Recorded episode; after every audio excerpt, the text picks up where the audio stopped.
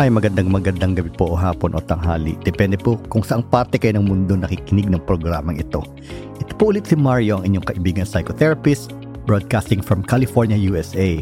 At ito pong uh, Shadow Talk, mga lihim na usapin, ay isang platform or isang, sabihin natin na station, no? Kung saan pwedeng talakayin in a safe space yung mga bagay na mga parang hindi komportableng pag-usapan or yung mga bagay na hindi natin masyadong ma-share sa ibang tao dahil natatakot tayo ma-misunderstand no? or ma-judge. Okay? So, kaya po shadow talk ang tawag dito sa ating ano. And I will explain to you later no about shadow. Anyway, so yun po ang ating programa dahil po ang mga istoryang ito na ating ikanahihiya o itinatago ay kailangan nating ma-integrate dahil party ng personalidad natin yung mga istoryang yon kung kaya't uh, kailangan natin ma-reorient or ma-familiarize ulit sa mga istoryang mga lihim, no? Anyway, ngayon pong episode na ito, may uh, tatalakayin po tayo, no? About dreams. But before that, siguro tatanungin nyo, no? Or magtataka kayo, bakit ang dreams, you know, parang tinatalakay mo sa estasyon mo, which is about shadow talk or about mga lihim na usapin? Okay, let me explain first before I ask our guest to introduce himself. Kasi po, bilang isang psychotherapist, I incorporate dreams no in my clinical practice. And um, ang luma pong tawag dito ay dream analysis or dream interpretation. Pero uh, dream work has evolved from its origin, no? Sabihin natin origin in modern psychology at least, no? From the time of Freud. So these two psychologists, bali, they took dreams seriously and incorporated dreams in their analytical school of thought. Anyway, I won't go into the details or the technicalities of that, you know, of dream work. Ang tawag ngayon dito ay dream work na at uh, dream synthesis, no? Kasi pag sinabing dream analysis, you take dreams apart, yung mga separate components niya. While dream synthesis is to work on the dreams as a whole, no? Kumbaga parang you synthesize the images, no, the feelings, the affects, in order for you to uh, have a better understanding. And shadow is something, ano, according to Carl Jung, no, the shadow is that hidden part of ourselves. And based from uh, you know theories and also from my personal and clinical practice, I've seen it a lot that you know yung mga dream images na nag-appear sa dreams natin, no, they uh, are sometimes our shadow images or the hidden parts of ourselves or the hidden emotions or things that we're not aware of. So they do belong to the shadow. And dream work is something that is so relevant to uh, shadow talk. So yun lamang po. And uh, I've seen it in my clinical work and also in my personal work dahil ako po no I still for several years now I record and I work with my dreams no with the help of my psychoanalyst, there's nothing in this world that would dissuade me from uh, my conviction that dreams are meaningful and they serve a psychological purpose. And that psychological purpose that dreams serve is for us to have a holistic or more, sabihin natin na wider perspective on our psychological life. And also, you no, dreams are also, um, you know, can provide us, para siyang x-ray kasi ng uh, history natin, ng trauma origins natin, no? And also our psychological state. So yun lamang po ang aking introduction about dream work, no? And then ngayon po ay um, hayaan ko ang ating guest na si uh, Joel na ipakilala ang kanyang sarili, no? Say something about yourself para magkaroon ng idea mga listeners natin. Alright, Joel, magpakilala ka. Okay, sa lahat ng listeners, hello there. I'm Joel, 40 years old. Mm-mm. I'm from the Philippines. So I work as a teacher. Ah, okay. All right. Yes. Oh, teacher, anong grade, anong uh, level? Junior uh, high school. Ano subject? MAPE. MAPE. Ano yung MAPE? Sorry. Music, Arts, P, and Health. All right, okay. Oh, kasi Joel, yung kapanahunan ko no, yung sa Pilipinas pa ako nag-aaral nun. Ang tawag dyan sa amin is ano, tawag dyan is uh, PEM. Oh, PEM or PE or something like that. Yeah. Yeah, oo. Kaya sabi ko MAPE. Ano nga ba yung MAPE? Napag-ahalata tuloy yung ano ko eh, na yung, yung, yung gap, no? Alright. Okay. Mga listeners, it's po kasing si Joel. Kasi nag-post ako sa Facebook ng ano, for those who are interested to understand their dreams, no? Sabi ko, please PM me, no? And uh, Joel is one of those who showed an interest in understanding their dreams. Right, Joel? Yes. Oo, oo. So Joel, tell me, have you been interested in dreams before or ano yung nagtulak sa'yo to come forward? Actually, it happened when my father died. Okay. And then, after two days maybe na I dream about him, kasama yung mga tito ko na patay na rin. I see. Okay. All right. And in my dream, they are inviting me to go somewhere else, like nakaputing van. Uh-huh. And all of them are wearing white clothes. I see.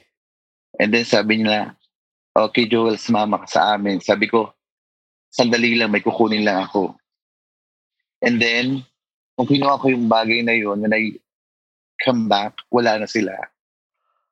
Kumbaga naiwan ka? Yeah. Okay, I see. So is this a dream na napanaginipan mo which somehow got you interested in dreams? Before we talk about the yeah. particular dream. Yeah. Uh, when did you have this dream? Way back 2015. Way back 2015. So that was uh, seven years ago, no? 2023. Nearly years, eight. Oh, nearly eight years ago. All right. So that dream somehow parang naging wake up call sa ito, no? To mm. pay attention to your dreams. And yes. and ever since, what did you do? Did you record your dreams or what are the things that you did that somehow showed your heightened interest in dream work or dreams? Let's say dreams. Actually, I wasn't interested before kasi sabi ko, uh, once lang siya nag-ano sa dream ko. Mm-hmm. But what I'm more interested is yung sa mother ko. Wow. Okay. So before we go there, no, that's very interesting yung initial dream mo, no? Yung um, yeah. nakita mo yung father mo after he died, sabi mo. Diba? Yes. Okay. After he died, so napanaginipan mo siya kasama yung mga relatives, no? Dalawa ko pang tito. Tito mo na namatay na. Okay. And then they were wearing white and then they were riding a van na puti din, sabi mo. And then in-invite ka nila. Yes. Okay, I see. So when did this happen? Almost 80 years. Almost eight years, no? Okay. So this dream, no, of your father, and then your two titos, yung sa dream na yon, which I sense is something that's still vivid until now for you, no? Yes. I see, okay. I wonder, is there anything that comes to you? Na feeling or anything? What feeling do you have in your dream? I have a question in mind, like, what's the meaning of that dream? Oo, sige. So it aroused your curiosity. Yeah, exactly. Oo. All right. Hindi ka ba natakot or is there any fear? Is there any worry? Even now that you're recalling that dream, what feelings come to you? Actually, I mean, we're, we're talking about your feeling, no? Ano yung na-feel yeah. mo? Wala naman. Parang okay lang yung feeling ko noon. Pero when I tried to tell that dream to my co-teachers, natakot sila. Sabi nila, good thing hindi ka sumama. Parang oo, gano'n. Oo. Alam mo, Joel, kasi, no, meron tinatawag na precognitive dreams also. And then precognitive dreams have a place in psychology or in hard science, so to speak. No?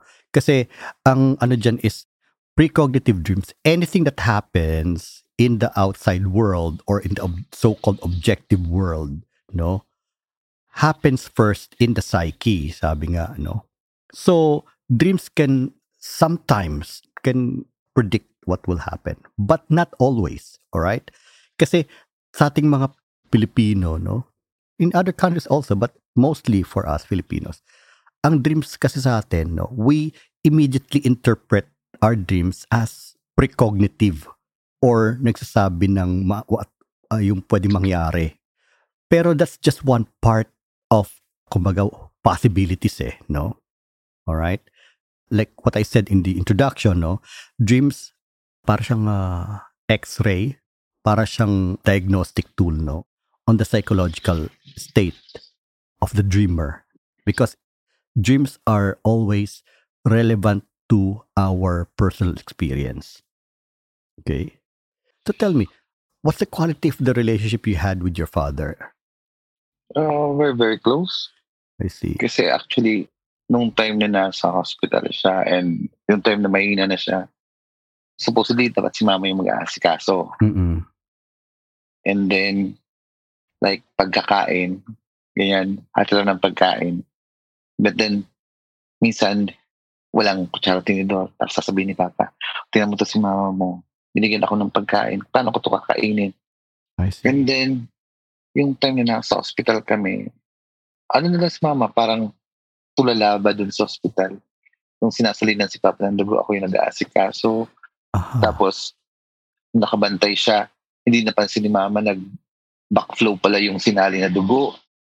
And then, right after that, I think, a week after, nag-undergo ng dialysis ang father ko.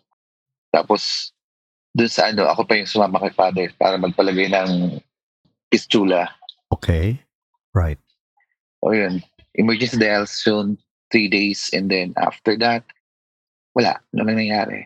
I see. father ko. Okay, I see. Yes. So kumbaga, no, during his final moments, ikaw yung nandun sa tabi niya. Mm, yes. So, emotionally, you feel very much connected to your father. Yes. I see. But prior to the time na nagkasakit siya, how was your relationship with him? Okay naman. Okay kami. Okay kayo. Kasi yung kasama ko lang dito dati, mama ko, papa ko. Mm-mm. Tapos yung may katabi kayong bahay yung ate ko na may family din. Mm-mm. But then we used to live in one house. Mama ko, papa ko, tapos ako. Kasi mga kapatid namin wala dito. So, even before nagkasakit siya, kumbaga masasabi mo na close kayo. Hmm. I see, okay. What about your two titos na nasa dream mo?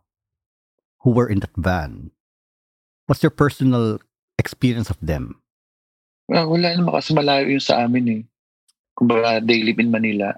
One from San Pedro and the other one is from Bulacan. I see, okay. Alright. Pero, hindi talaga sila particularly emotionally close sa'yo. Hindi, hindi. I see, okay. Alright. In the dream, alam mong patay na silang tatlo, no? And they were asking you to join them in the van. Yes. Mm. May pupuntahan nila. I see, okay. Yung mga co-teachers mo natakot. Ikaw, what, what, Oo. what did you make of it? Hindi, ano ako, napaisip na ako. eh. That's why I'm interested sa Okay. dreams.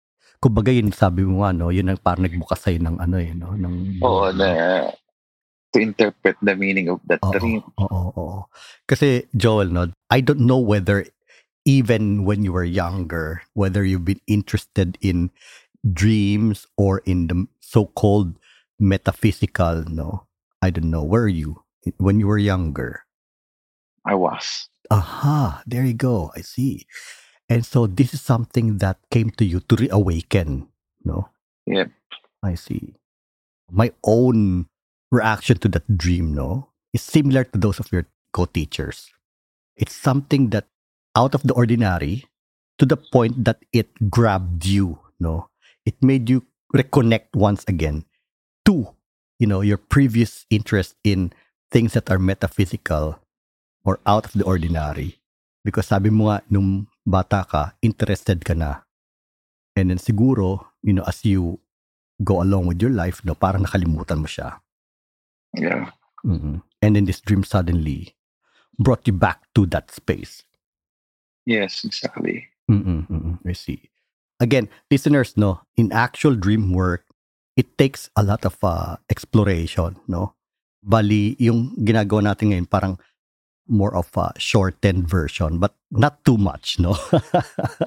Pero what I'm trying to say is, uh, kasi that dream can be said to have served that purpose, no? To reconnect you once again because it's something that is so shocking. No? Sabihin natin, it's so out of the ordinary, it's so supernatural, no? Kumbaga, that somehow you can't help but be drawn to it. It's something that you just can't ignore, okay? Because it speaks of a possible death. I don't know about what's going on in your life during that time because this has been eight years ago. So the emotional quality of the dream also, no, is something that your father is asking you to join him yes. in that ride for you to journey along with him to have a ride in the same car no so it speaks of intimacy as i'm saying this right now is there anything that comes to you well somehow with regards to my dream maybe i still have purpose in life that's why mm-hmm. hindi ako nakasama doon I see, okay. Kasi yun nga eh, no? Nagsabi mo, teka, may kukunin muna ako. Oo. And then when you got back, wala na sila. Wala na. As you recall that dream right now, yung the moment na nakita mo na wala na sila, is there any emotion, any feeling that comes to you right now? Actually, I have a big question kasi parang nagising ako doon. Okay, go ahead. So, nagising ako doon tapos yun, napaisip ako, what's the meaning of that dream? Right, okay. Aha. Uh-huh. Kumbaga parang it's something that awoke your interest, no? Yes. I see, okay. Uh-huh. After your father died, did you have enough time to grieve him? Yeah. I see, okay. So hindi mo na-suppress yung grieving mo nung time na yun? Hindi. Okay, I see. So I mean, you know, I think what that dream has served that purpose that somehow it awakened your interest. Okay. Mm-hmm. And I don't know, okay, whether you're interested in psychology before or something that somehow no got reawakened to. I don't know. I'm just putting it out there. Yeah. Mm-hmm. Actually, interested talaga ako sa mga ganung topics. Aha, I see. Okay. All right. Kasi the reason why I said that, no, is because dreams sometimes, especially this, no, it's called initiatory dreams. Okay. Initiatory dreams meaning, okay, that it calls us back. No, it calls us to our real purpose, which is sometimes, no, for example, bata ka pa lang gusto mo na ng mga ganitong mga bagay, which is nakalimutan mo after, you know, as we got busier, you know, with building a career, etc., etc., etc. But that part of us is still there, okay? And in order for us to feel whole again, okay, we need to integrate that. Meaning, no, kailangan natin balikan yon at maging totoo tayo sa sarili natin. Meaning, we have to be in touch with that part of ourselves again. All right? Kasi yung unang reaction mo, what does the dream mean? Diba? So somehow, no, it really got you by the neck, no? Parang, teka, ano ba talaga ibig sabihin nun? And it aroused your curiosity. Yes. So siguro masabi natin na it served that purpose, no? Yung initiatory dream meaning, it reminded you once again of the thing that you have forgotten, no? About yourself. So it served that purpose. Kasi nga, yun yung ano mo, uno mo. What does a dream mean? And also kasi yun na nga that dream in itself is something very uh, extraordinary, no? Kaya it's something that you just cannot ignore. No, it's something that calls you. All right? So, yun siguro yung ano niya. You know, one of the possible things, no, that it's served you. So, how do you feel about that? Yung sinabi ko.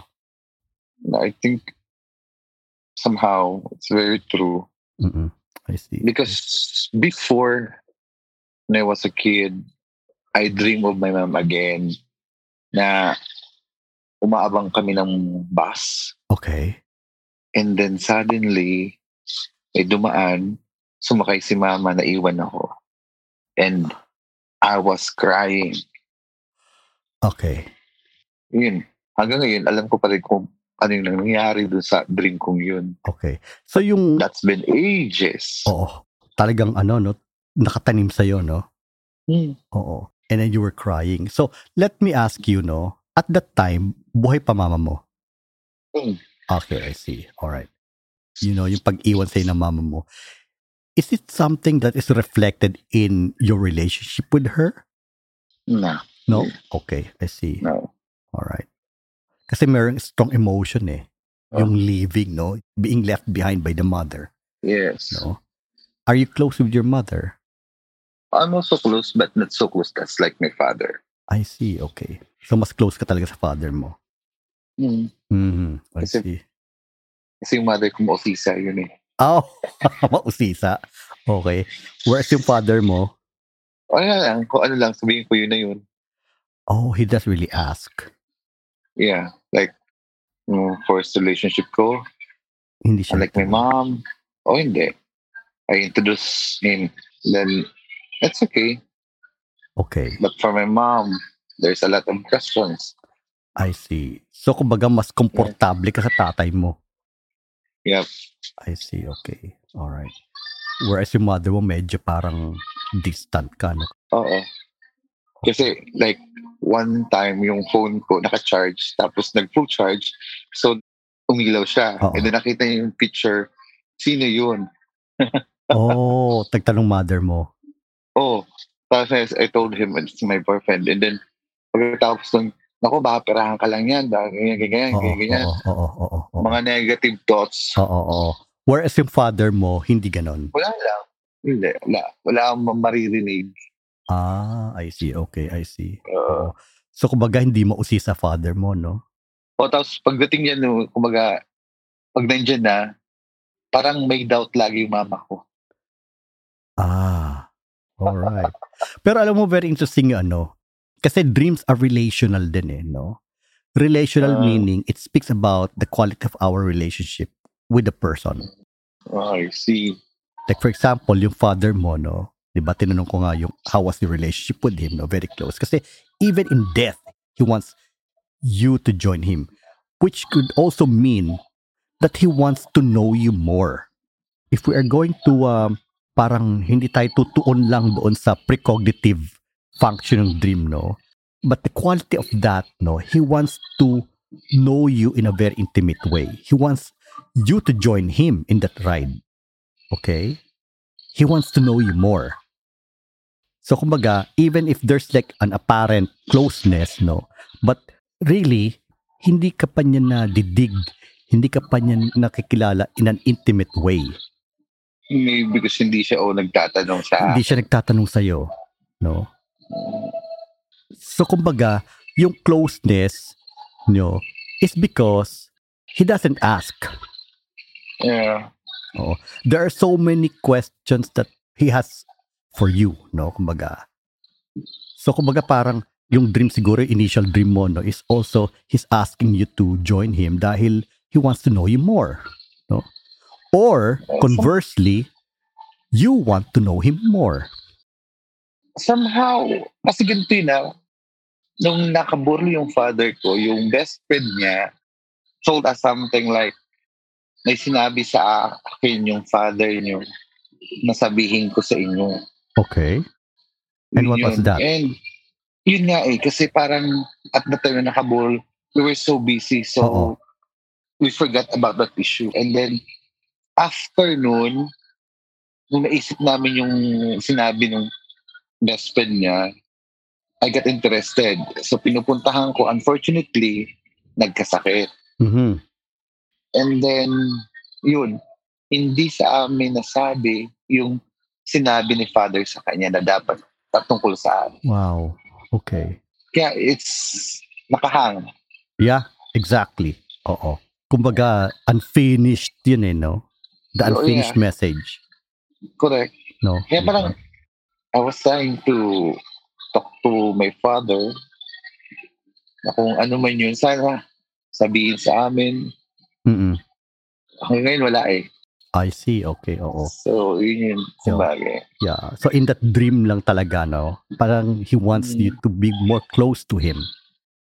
And conversely, sabi nga natin, again, no? Uh, dreams, they don't have any fixed meaning, no? But dreams actually opens questions and inquiries, no? And then so your father's desire to know you more could also be your desire to know him more. Kaya lang very curious talaga ano yung part na iniwan ka or naiwan ka. No? Parang iniwan ka sa ere. Alam mo yun? Oo. diba? Parang, Yeah. parang iniwan ka sa ere. But anyways, let's go to your main point of interest. Yung dream mo about your mother. Tell me about it. Okay. nang nawala yung mother ko two years ago. Two years ago, okay. Yeah. Lagi ko siya napapanaginipan. Oo. And tinatanong ko sarili ko bakit ganun yung mga panaginip ko kay mama. Na sa bawat panaginip ko na nandun siya, nandun lang siya as in, parang I'm questioning myself. Anong ibig sabihin gustong ipabot ni mama? Na nandun lang siya, parang walang emotion sa mga, halimbawa, yung una kong dream is, nasa party. Okay. Nandun siya, tumitingin lang, nagmamasid. Okay. Ganun lang, wala. Parang walang mga ano, parang nakabantay lang. Parang there's a sense of disconnection, walang, no? Oo, parang walang participation dun. Na, andun lang. Yes. Okay, okay. Tapos one time, yung ano naman, isa ko naman ano is, nandun naman siya, nakaupo lang siya. Oo. Nasa beach kami, nakaupo lang siya. So, there's a sense of disconnection there and non-participation, no? Parang naka-standby lang siya. Oh, yun nga. Oo. Yun lang, ano. Oo. Mostly ganun. Oo. So, I wonder, no, is that something that is connected to how you experienced her? Has she been involved in raising you? Gano'y involvement niya sa iyo? Yeah. She raised me. Okay. Somehow kasi meron siyang favorite child. Okay. All right. Uh, uh-huh. Ito yun. May uh, favorite child siya. Okay. Uh, All right. How do you feel about that? You know, when you said meron siyang favorite child, no? Sino yun at ano naramdaman mo when you said that? Siyempre, nainggit. Nainggit ka. I see. And what are you feeling right now? Right now, uh, kasi kung anin ko parang di ako kasi masyado ka, ganun ka-close kay mama nun. Eh. So, she raised you, no? But mm. that's the physical aspect of the relationship, eh. That's a practical aspect of the relationship. But what about the emotional quality? How did you experience her? Parang ano eh, hindi kasi ako open sa kanya. Okay, right. I never open any like emotional problems. Right. Okay. okay. Uh, mostly mga kaibigan ko. Doon ka nag-open sa mga kaibigan mo? Oo. I see. When. I'm in that, in the pain, Oo, I see. mga kaibigan ko. I could almost imagine, no? What you're trying to say is the quality of your emotional relationship with your mother is more of like distant. Parang ano, ganun. There's a disconnection. Somehow parang ganun in terms of pag-open ng mga problems. Never ako nag-open. Why? What's the source of the hesitation? Eh. Siguro hindi ako ganun ka-open sa family ko. Is there any any fear in you na parang emotionally unavailable siya? Or sa tingin mo ba parang kung mag-open up ka, hindi ka niya mapapakinggan Or pag nag-open up ka, i-judge ka niya kung mag-open siguro, up ka? Siguro ganun. Siguro yung ano, yung feeling ko noon. I have a fear na parang i-ignore lang ako or yeah. I see. That's, okay. Parang nag-assume lang ako. Kapag may problema, never ako nag-open sa family. Mostly kaibigan.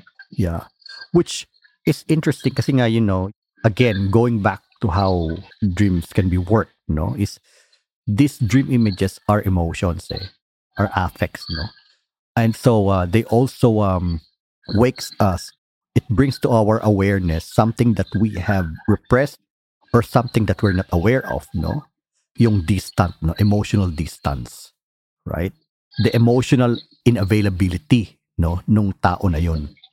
Or mothers could also represent feelings. So the feeling is distant there's no involvement. There's just ano, yung observing. Nag-observe lang siya from a distance, no? Even yung mga dreams mo, 'di ba?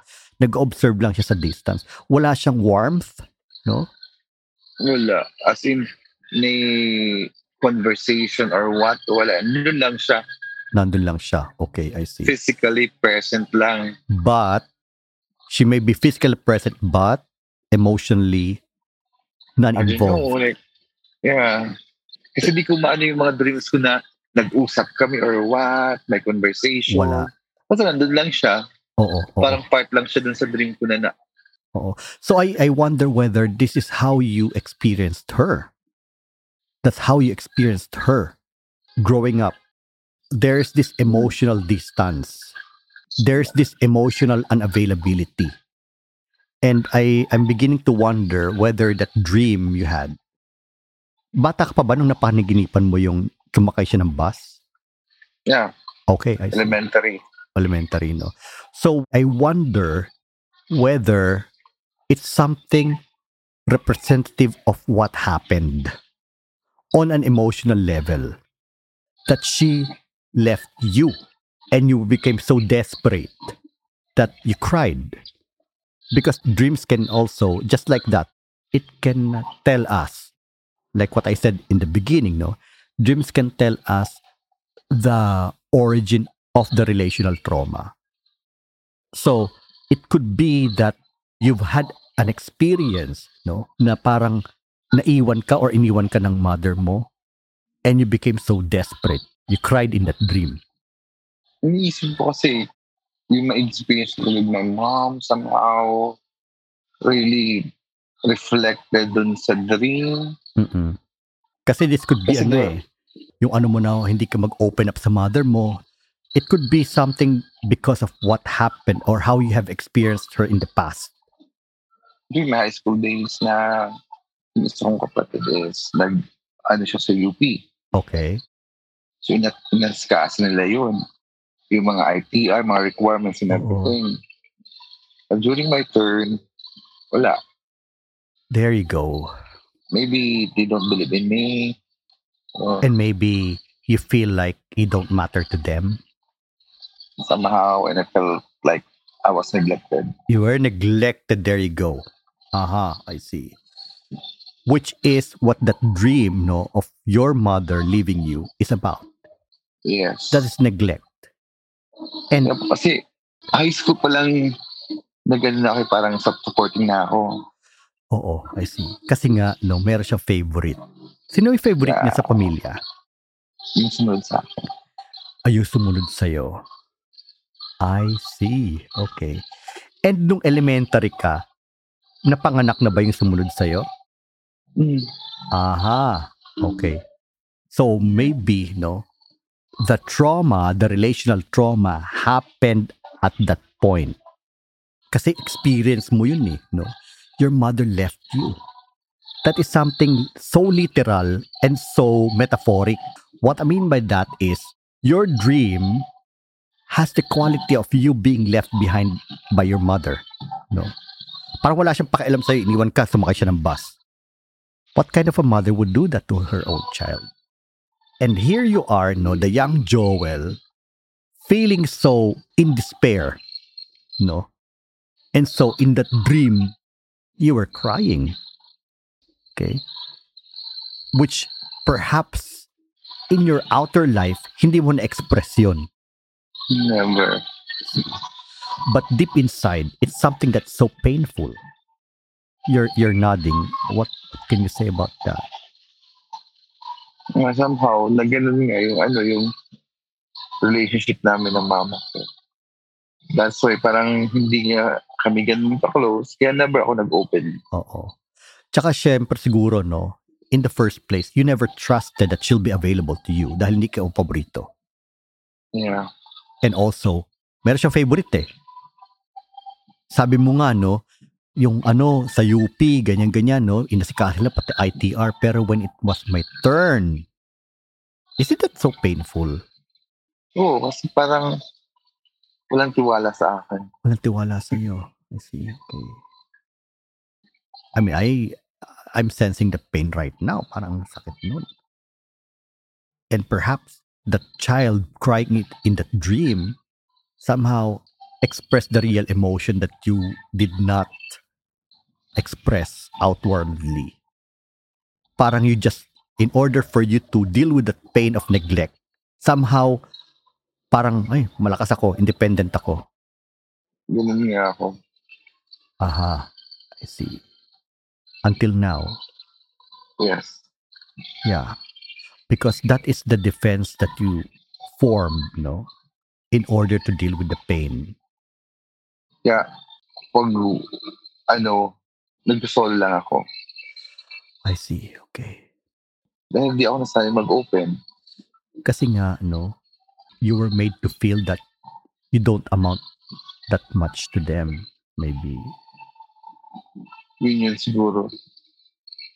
Ano nararamdaman mo ngayon? What feelings are present right now? Feelings ha? What feelings are present right now with you?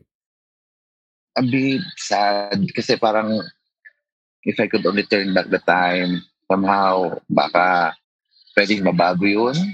Okay. Right, right. Well, let's go first to what you're feeling right now. You said you're mm. feeling sad. Mm. Right? Okay, I see. Is this sadness that you're feeling right now, no? Something that you tried to push away before or have you sat with that sadness? Well, the sadness right now is somehow part no experiences ko before. Pero I can imagine, no, that uh, before, no, whenever you felt that sadness, you tried to brush it aside, no, brush it off. Yeah. You never gave space to that sadness to be felt. Mm. And now you're feeling because, that. Alam mo sarili ko na I'm a strong person. Aha, I see. But you see, you really do feel that sadness. No, before you speak, I want you to sit with that sadness. I want you to feel that sadness right now. I mean, don't try to make sense of it. I just want you to really feel that sadness right now. You don't have to make sense of it. Just feel it. You don't have to say anything for the next one minute. I just want you to feel that sadness. Just sit with that sadness. Don't try to escape from that sadness. Just feel it right now. Just be present with it. Just let that sadness be present. Feel the sadness. That's okay. That's okay. If you feel pain, let that pain be felt. Okay. Yeah. That's okay. That's okay. Kasi ito yung kailangan mong maramdaman, no? You've been trying to run away from it for so long that uh, somehow you need to be present. You need to make space for that feeling to be felt. Kasi ang naging go-to response mo na is to be strong eh. Yeah. Kumbaga, naging fixated ka na ron eh. Pero, when we become inflexible, no, that will make us brittle. Yeah. What thoughts or emotions are you having right now? Yeah, right now, I came to realize na most of the time kapag solo ako, especially nakainom, Okay. The emotion comes out. Yes. But not when you're sober, ha? But not when you're like, hindi ka nakainom. Hindi, pag hindi naman ako nakainom, like, normal. Oo. There are times that it crosses my mind. Oo. Pero you brush it aside, no? You uh, push it away. Yeah. Oo. Pero kasi, when we're drunk, we're kind of like unconscious eh. No? We're not in our full consciousness. But these feelings demands to be felt when we are fully conscious. Like right now. Kasi it's impossible for anyone, no, it is humanly impossible for anyone to be strong all the time. And the more that we try to push away from our consciousness, these feelings, these emotions, the more that they would try to catch up with us. Kaya lumalabas yan pagka lowered yung ano natin, eh, yung ego control natin. Eh. When we're drunk, no? Whenever we're super tired, etc. No? So, doon lalabas yung mga emotions na yun eh. No? That's what we call the shadow side, no? Kaya nga tama-tama ito, no? Shadow talk, no? Shadow side. Because these are the unacknowledged part of ourselves. So again, no? Yung dreams mo sa mother mo, no? One way to make sense of that is these are emotions. Again, like what I said. No? Kasing quality niya eh. Meron siyang pattern, no? Pattern of being far away from you. Una pa lang eh. Yung dream mo pa lang nung elementary ka. Sumakay siya ng bus, iniiwan ka. And then, eto nga, no, even after her death, she was still distant from you. So there's a pattern of distance. She was there physically, But at the same time, there was no interaction. Yun nga, bakit ganon? Because these dreams are trying to bring to your consciousness the feelings that you tend to push away. So yun yun eh. We cannot run away from our feelings forever. These feelings that we have disowned would catch up with us. Kaya nga, may mga taong nadidepress, clinical depression, no? These things comes to them as a way for these feelings to be felt. For these things that we have disowned to be integrated, no? Because that's the psyche, no? Ganun ang psyche ng tao. Eh. It seeks wholeness. Yung mga fragments, no? Those fragments needs to be integrated. I mean, I'm speaking from a psychological point of view and not as a clairvoyant. No? Katulad ng mga precognitive dreams, no? Although, okay, listeners, ito lang ano, and Joel, there's no one way to so-called interpret dreams, no? Because dreams are like crystal, no? Marami siyang sides. There are so many aspects. And so, you know, you can go by the route of archetypal, which is again, no, a different way of working with dreams. Can go relationally, emotionally, no, experientially, gestalt, no, psychoanalytically. Kung psychoanalytic yan, no, Freudian, ano, is Oedipus complex, no, etc., etc. But for me, no, I don't work that way. But somehow, no, it's so interesting that exploring that dream, the relational aspect of that dream, brought you powerful emotions in the moment right now, huh? You felt the sadness. Yes. Mm-hmm. When you're fully awake and not when you're drunk. There are times. Mm-hmm. That it also comes to you, huh? Yeah. But how is it sitting with it, yung feeling ngayon, right now, with someone? Somehow I felt uh, a bit relieved. Okay. Because somehow it enlightened me bakit ganon. Mm-hmm, mm-hmm. So yun na nga, no? Kumbaga, what we have explored right now is just one side of an octagon.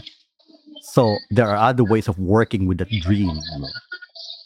Again, like what I said, psychodynamically, no? Ego versus the unconscious, no? Which, of course, no, I also do that. But the reason why I focus on the emotions is because, you know, the images there speaks of so much disconnection. Physically present, but not emotionally involved. Kita mo nakatayo lang siya ron. Mm. Tapos it's, it's interesting to hear you say like, hindi kasi ako paborito. Parang merong sama ng loob dun eh. Noon no. Pero ngayon, it's over and done. Is it really over and done with? Or have you just, you know, learned how to push it aside in order for you not I to learned- feel it? Yeah. I learned to be strong because I have nothing to do about it. Like, paano ko ba i-correct yun? And the only way that you were able to do it was to learn how to be strong huh, all the time. Yes. Yeah, yeah, yeah. Again, no, we're not made of stone. Yes. Tao tayo. And that's why, kaya minsan bumibigay din. Yes, exactly, exactly. What needs to happen is for us to give in, to feel like what we did earlier, no? For you to feel that without bibigay ka. No? Bigay meaning like it's a total, you know, like either you go into depression or into sabihin natin na um, magwala ka. Alright? At least, no, na feel mo yon in a controlled way. Para siyang apoy na controlled siya, hindi siya nagkasunog. Alam mo yun? Yeah.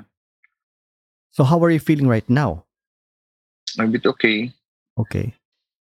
And then the other question is here, no? Parang, what is that dream asking no, from you? And why is that dream coming to you at this point in your life? Yes. Oo. I think, no, the uh, answer there, I think, uh, this is just one possibility, is that though you've tried to run away from it for so long that somehow you cannot anymore. Right? Kumbaga parang iniiwasan mo talaga dati to. para tayong may utang at babalik at babalikan talaga tayo, sisingilin tayo. Hindi tayo pwedeng tumakbo sa pinagkakautangan natin ng, ng habang buhay, no? I mean, kung tao yung pinagkakautangan natin, pwede tayo natin takbuhan yan eh, no? Pero this is something that a part of us, our psyche, no? Hindi natin pwedeng takbuhan yan. And uh, now, it's coming back to you, no? Because this needs to be addressed. This needs to be brought into your consciousness. This needs to be felt. This needs to be experienced. Yeah. Mm-hmm. So how is it for you? I mean, this this kind of uh, working with dreams. It's the best. It is. But somehow, you know, did it connect with you in any way? Yeah, somehow parang I realized na maybe ganun ang dreams ko because of the past. Yes. For our listeners out there, no? I mean, again, dreams are usually talks about feelings that we have disowned or tried to run away from. Okay, just a caveat here, no? Again, there's no one technique or one way to work with dreams. Each person is different. Ang approach sa bawat tao is different. And then the dream should be in the context of one's experience. Okay? Except na lang yung mga sinatawag na precognitive dreams. Yes, oo. Yung mangyayari in the future, no? But in general, 99 or 95% of dreams are connected to the person's lived experience. And in another way of working with the dream is that image of your mother is something that's a projection of yourself. Meaning, it could be that you're like your mother who is distant, who's not involved, no, emotionally, or you're just a bystander, no, someone who's uh, distant from one's feelings. And also, it's very interesting that the image that the psyche used as an image for the disconnection from the feelings is a female figure, female meaning the anima, in the Jungian language, the anima, which is the bridge, the feelings. So it's those dreams really speaks of distance from feelings. Ang layo. Non-involved. So what will I gonna do? What are you gonna do? no, what you should do? That's a very interesting question, no? Is for you to uh again, no, like what you did earlier, no, for you to let yourself experience the sadness, the pain in the moment. Hindi mo na siya tatakbuhan ngayon. Okay.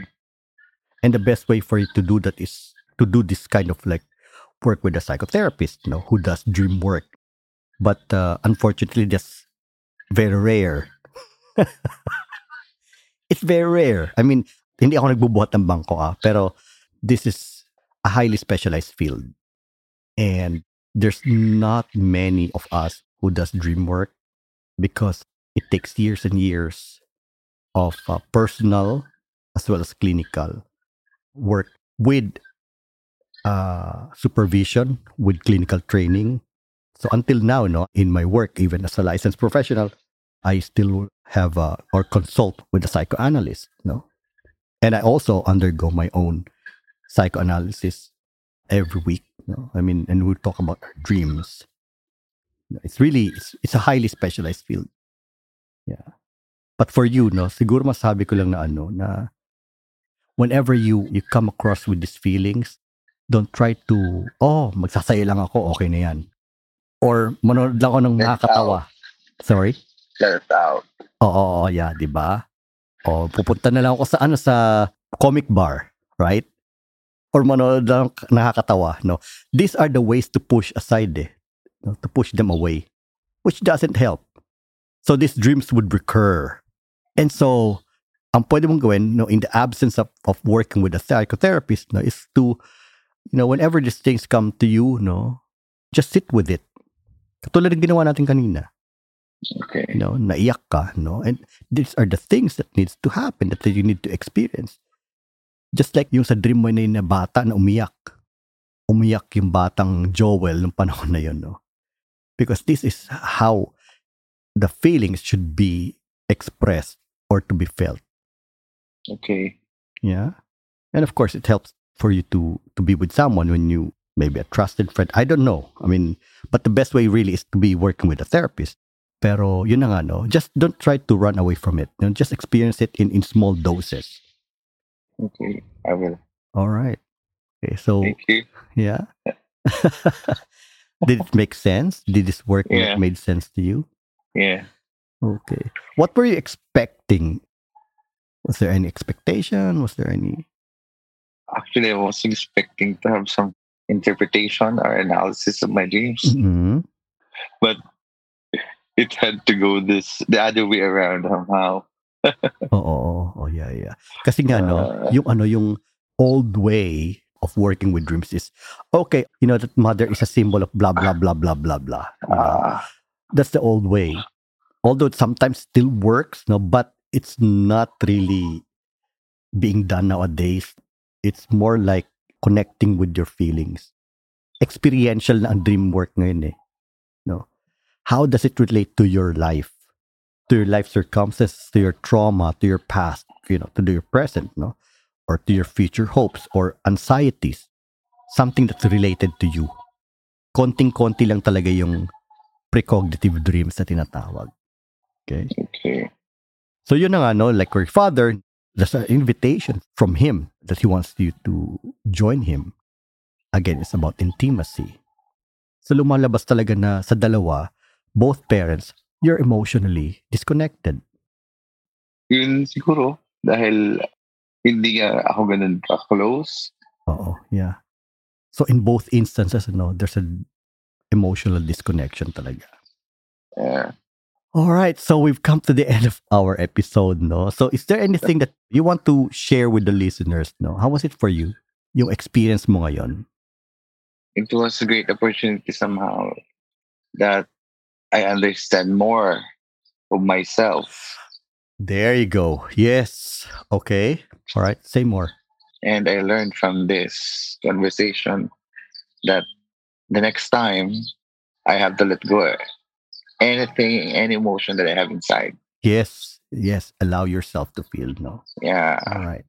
And that you cannot uh, be strong all the time. Yeah.